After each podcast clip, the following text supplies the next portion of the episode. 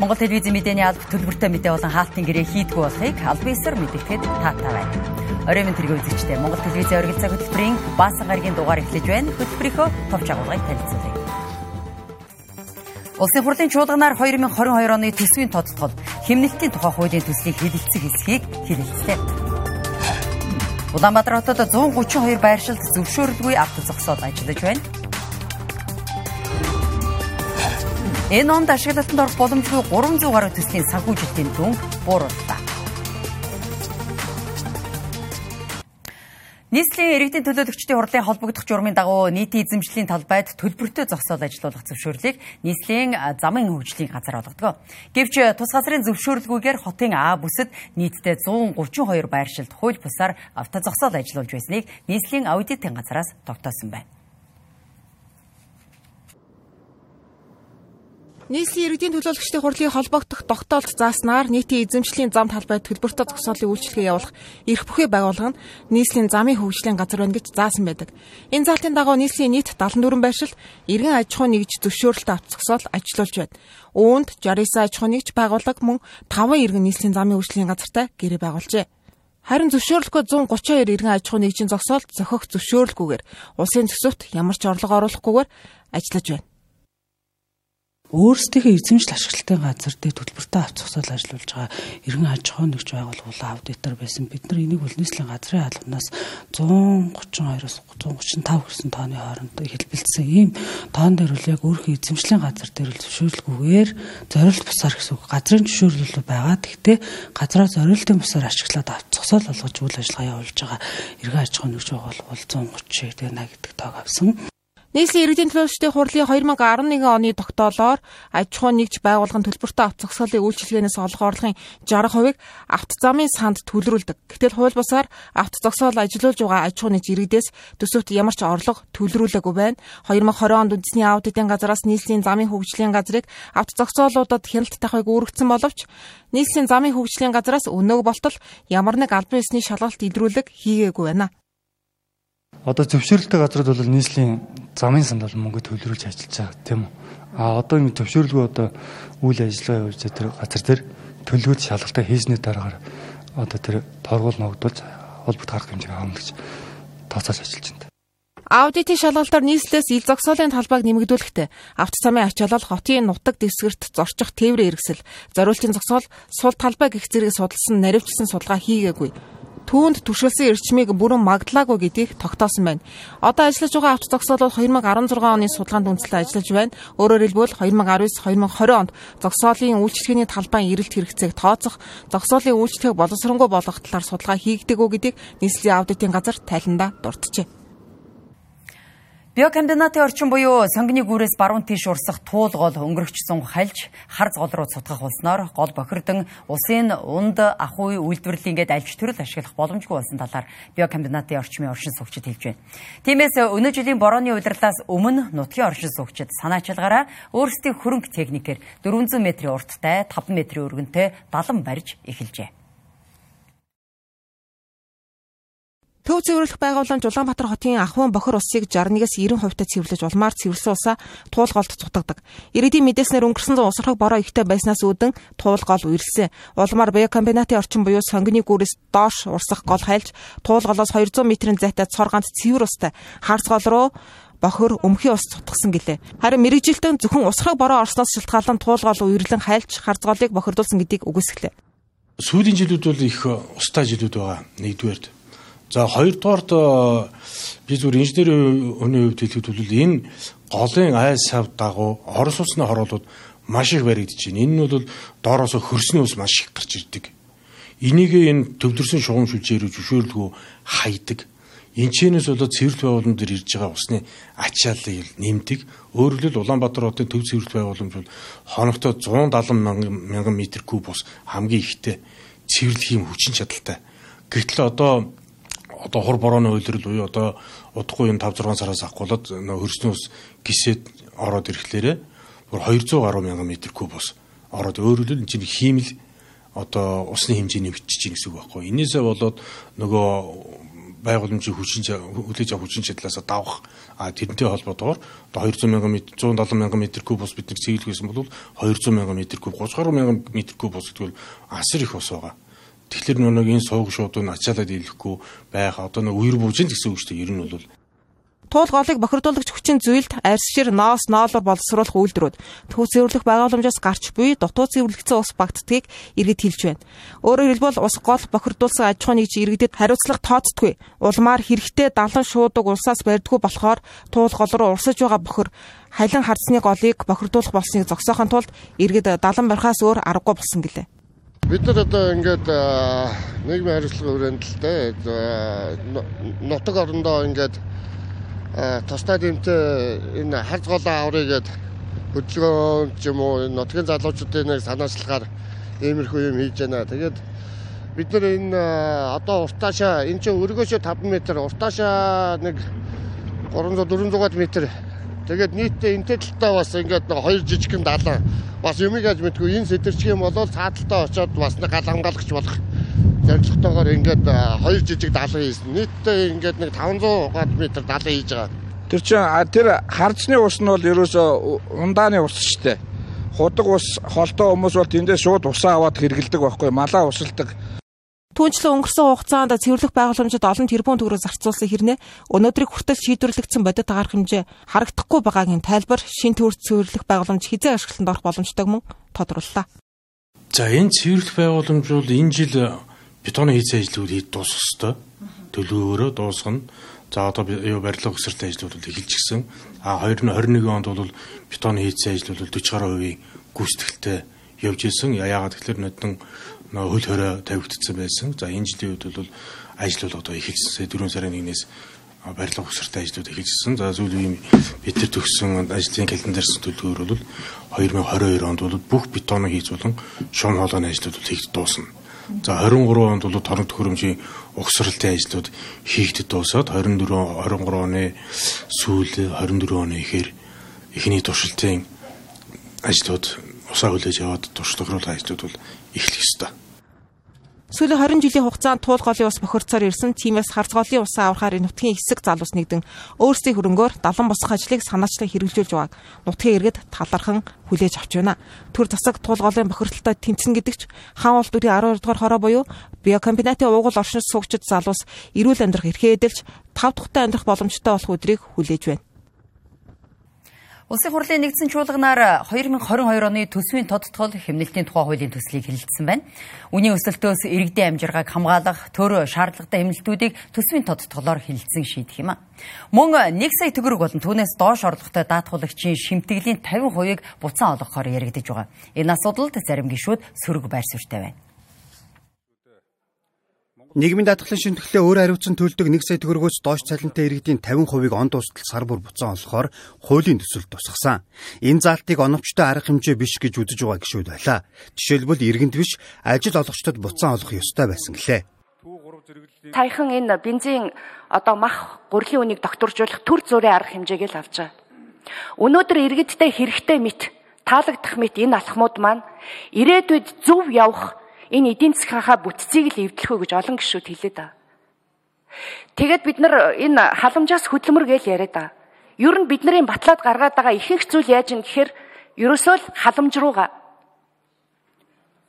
ажил хийх эрмэлзэлтэй хүмүүсийг ажил хийх хүсэл сонирхолгүй болгож байна. Яагаад ажил олгогчдоос нийгмийн даатгалын шимтгэлийн тодорхой хувийг хөнгөлөх талаар нэг ч үг өгүүлбэр байхгүй. Инхээр энэ Монгол оронд хэн ажил хийх вэ? Сая төгрөгнөөс доогуур орлоготой байж байгаа л ямар нэгэн тэтгэврт итгэмж авах тухай ийм бодол одоо орохгүй гэж байна. Хэрвээ нийгмийн даатгалын шимтгэлийн буцаан олголт олгох гэж байгаа бол ажил ажилтнанд нь биш ажил олгогчийг нь одоо дэмжсэн бол зөв болох байсан байх.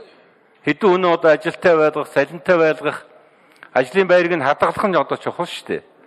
Тийм учраас бол ажил олгогчийг нь одоо яагаад одоо дэмжээгүй юм бэ? Ажилтныг нь яагаад дэмжчихсэн? Нийгмийн даатгалын шимтгэл буцаалтын хувьд энэ бол яг нь нийгмийн даатгалын сангийн орлого зарлагтай нийгмийн даатгалтай холбоотой гэхээс илүүтэй төсвөөс буцаалт нь олгогдно.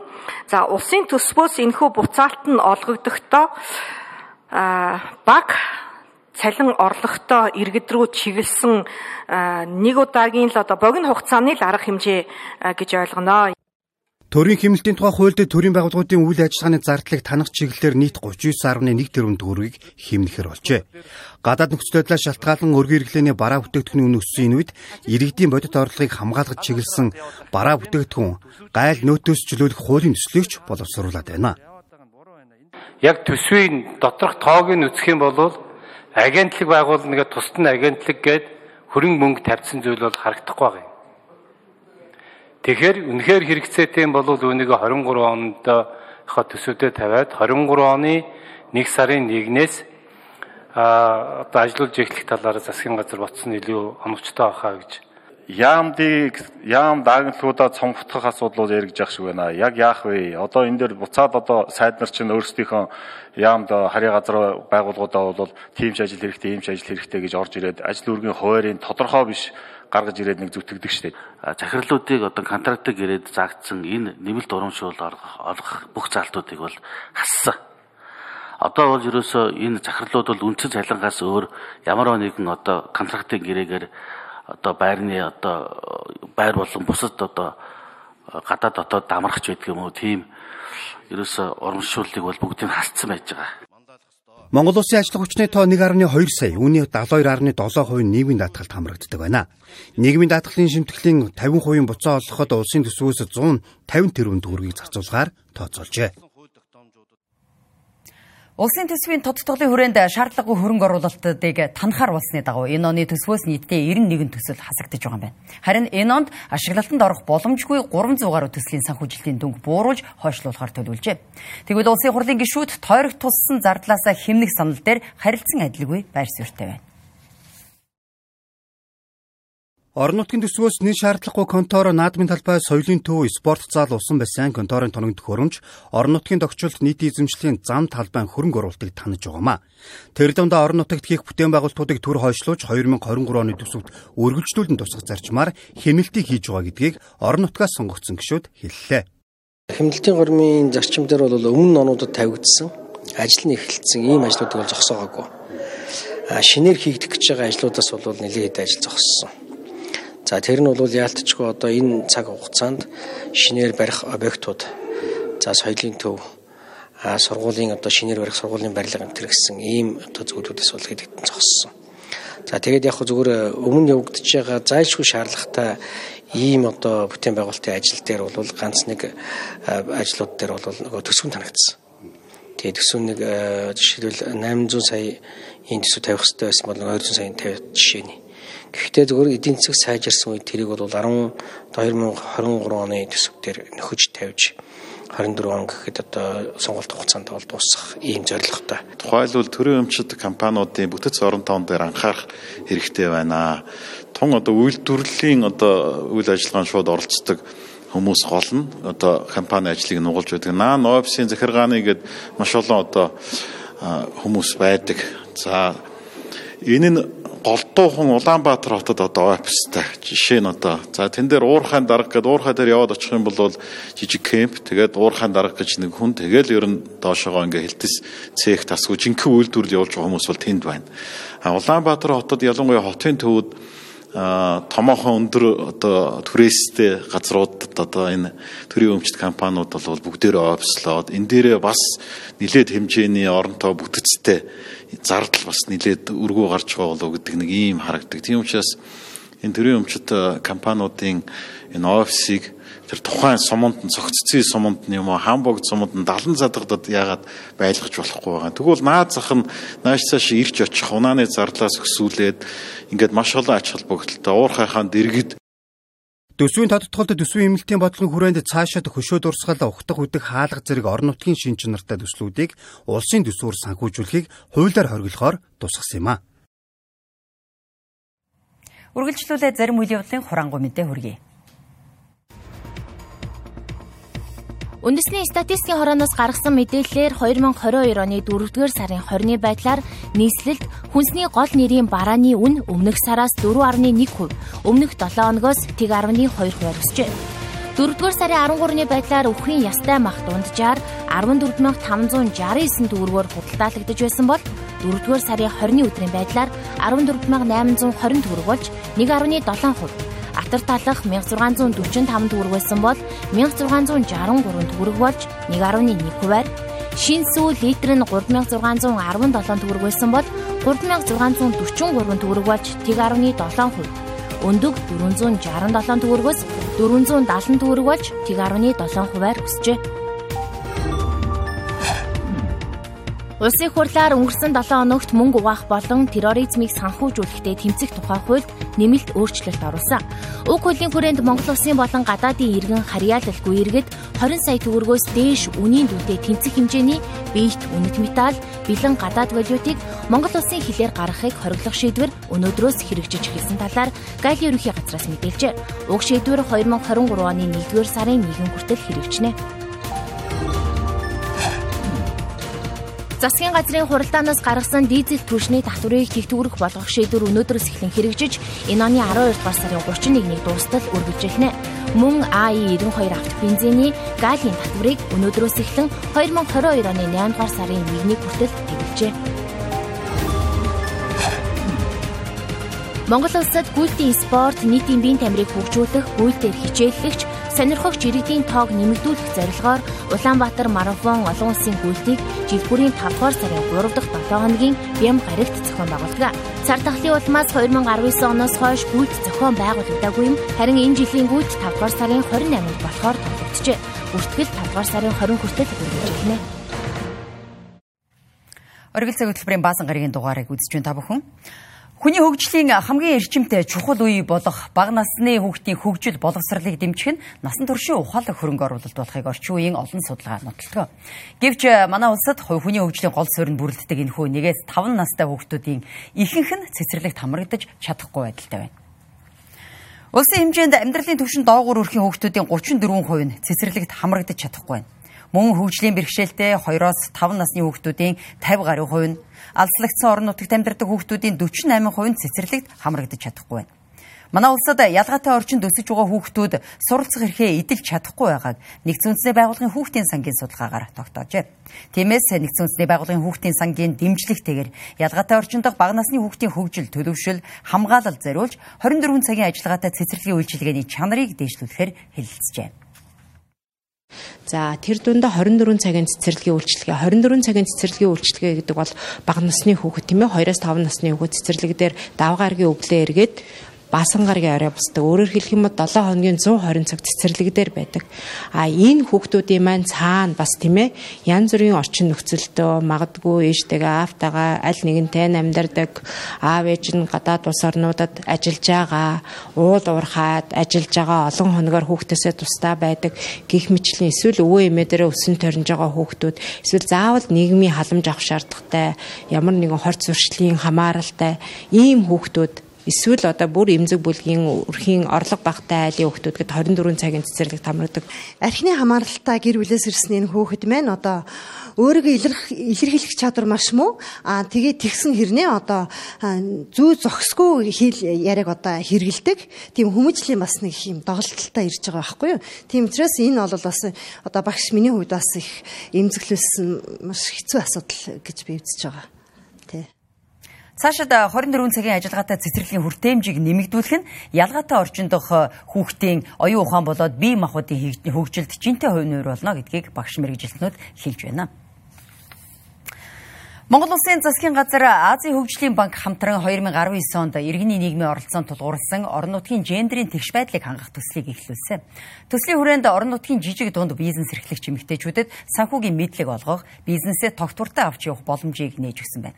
Азийн хөгжлийн банкнаас уг төслийг 90 гаруй хувийн үр дүнтэй хэрэгжсэн хэмээн дүгнжээ. Орон нутагт эмэгтэйчүүд бие даан бизнес эрхлэхэд олон хүндрэл тулгардаг. Тухайлбал санхүүгийн мэдлэггүйгээсээ болж татварын тайлангаа алдаатай гаргах, эргэлтийн хөрөнгө байхгүйгээсээ бизнесээ зогсоох зэрэг асуудлууд цөөнгүү гардаг байна. Судалгаагаар жижиг дунд бизнес эрхлэгч 5 эмэгтэй тутмын 2 нь санхүүгийн мэдлэггүйгээсээ болж бизнесээ үргэлжлүүлэх боломжгүйд хүрдэг байна.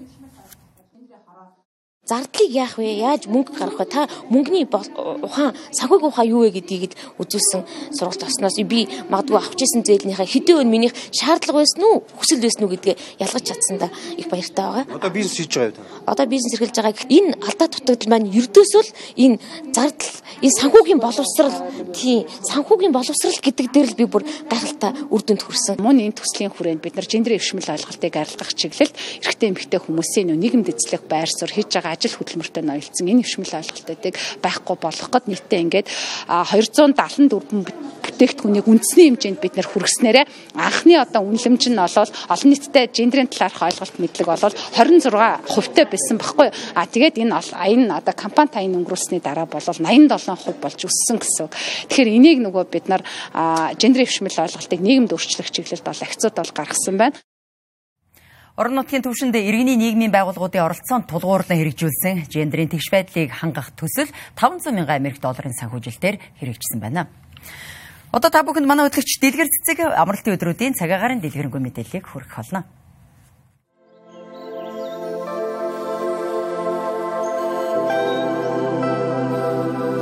Сайн мэцхан үзэгчдээ та бүхэн нийслэл Улаанбаатар хотоолоод нийт нутгийн цаг агарын дэлгэрэнгүй мэдээллийг танилцуулъя. Анхаарлаа хандуулна. 4-р сарын 23 буюу Бэм гарагта Улаанбаатар орчмороо өдөр болон шөнөдөө хурд унцтай за нойтон солоод бороо орох төлөвтэй байна. Агарын температур өдөртөө 10 хим шөнөдөө титэн байх нь салхины үед баруун нөөсөө чиглэлтэй 8-аас 13 м/сек цэцлэх бол нэм гарагта өдөртөө үүшин 10 хим дулаан байх нь за 4-р сарын 25 буюу ирэх даваа гарагаас эхлээд ихэнх нутгаар агарын температур буурч байна. Өдөртөө 4 хим байх бол Мягмар гарагта өдөртөө 10 хэм дулаан өвших төлөв гарчээ.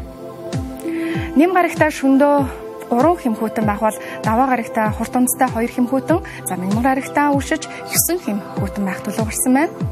Үргэлжлүүлэн та бүхэн нийт нутгийн цагаагаар мэдээллийг танилцуулъя.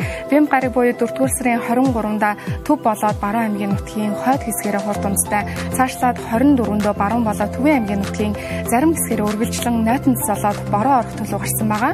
Үлгээд Бэм болон нэм гарагуудад өвшин даваа гарагта хагартар үлдээ 10-аас 11 хэм, Улаангом орчмороо 5-аас 11 хэм дулаан байх нь. За ховдод 8-аас 15 хэм дулаан, за мөн адил Бэм болон нэм гарагта өвших төлөвтэй гол даваа гарагта багавтар үлдээ ах нь Үлгээд бэм гарагта кем улаангон болоод ховдод агарын хэм шөндөө 2 хэм хүтнээс 3 хэм дулаан байх бол эх өдрүүдэд буюу нэм болон даваа гарагуудад 1-ээс 9 хэм болж хөтрөх төлөв гарчээ. Алтад бим гарагта 9 хэм дулаан байх нь нэм гарагта 11 хэм дулаан байх хэдий ч даваа гарагаас агарын хэм уу адил баг зэргийн буурч багавтар үлдээ 6 хэм байх нь харин улаастай хотод 5-аас 9 хэм дулаан байх бол нэм гарагта өдөртөө багавтар найтан сорн за Баянгор хотын үед муу адил бим болоод нэм гарагуудад үүсэх төлөвтэй 13-аас 14 хэм дулаан байх бол энэ сарын 25-наас эхлээд муу адил агарын температур буурч 6 хэм багавтар үлдээ ахнаа. Эдгээр хотын шөнийн температурыг харцгаая. Алтад шөндөө тгээс 8 хэмхүүтэн, улаастай орчмороо тгээс 8 хэмхүүтэн, Бэм гаргийнхаа шөндөө багавтар хурд унцтай, Баянгар орчмороо тгээс 3 хэмхүүтэн байх урьдчилсан төлөв гарсан байна. Үргэлжлүүлэн та бүхэнд Төвийн аймгийн цаг агарын мэдээллийг танилцуулъя. Хөвсглийн мөрөн болоод Арханган цэцэрлэг Бэм гарагта 9-өөс 11 хэм дулаан, Булган орчмороо өдөртөө 11 хэм дулаан байх бол Булган орчмороо нэм болоод даваа гаргуудад өдөртөө багавтар хурд унцсолоод найтан сорно.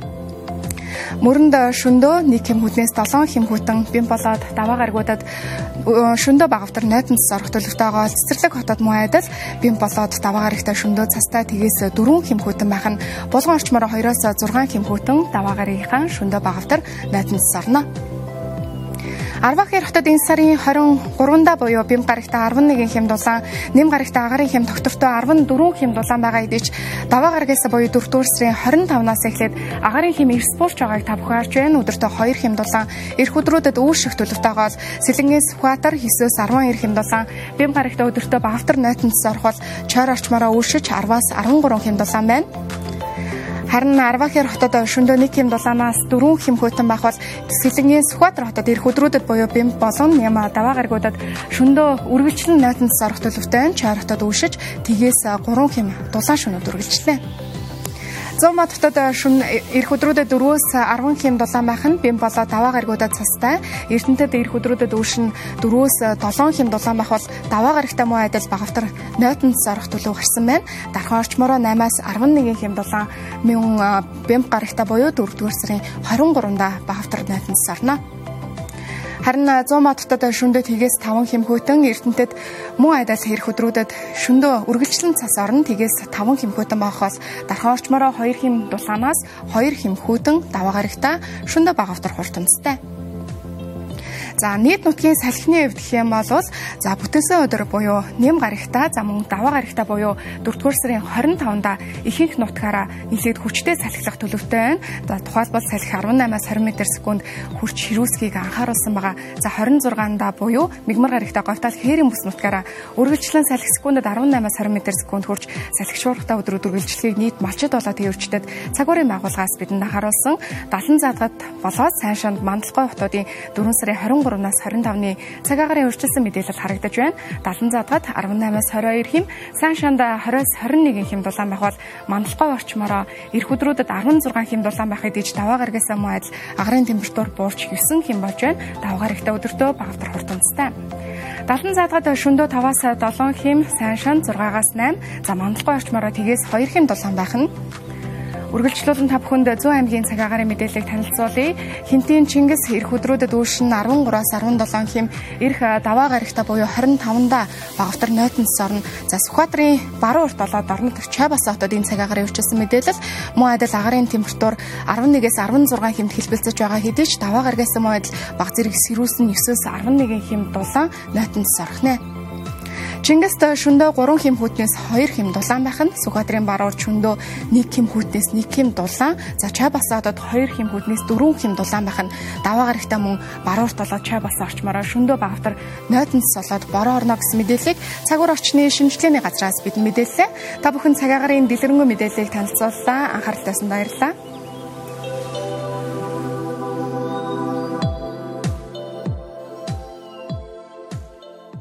Үгээр бид оргил цаг мэдээллийн хөтөлбөрийн баасан гарагийн дугаарыг өндөрлөж байна. Улс төрийн нам эвслээс ингээд хаалтын гэрээгүй, аж ахуйн нэгж байгуулгын захиалаггүй, төлбөргүй бидээс сурвалжлагуудыг үзсэн та бүхэндээ баярлалаа. Үзэгч та бүхэн амралтын өдрүүдэд ая тухтай сайхан өнгөрүүлээрэ. Сайхан амраарай. Баяртай.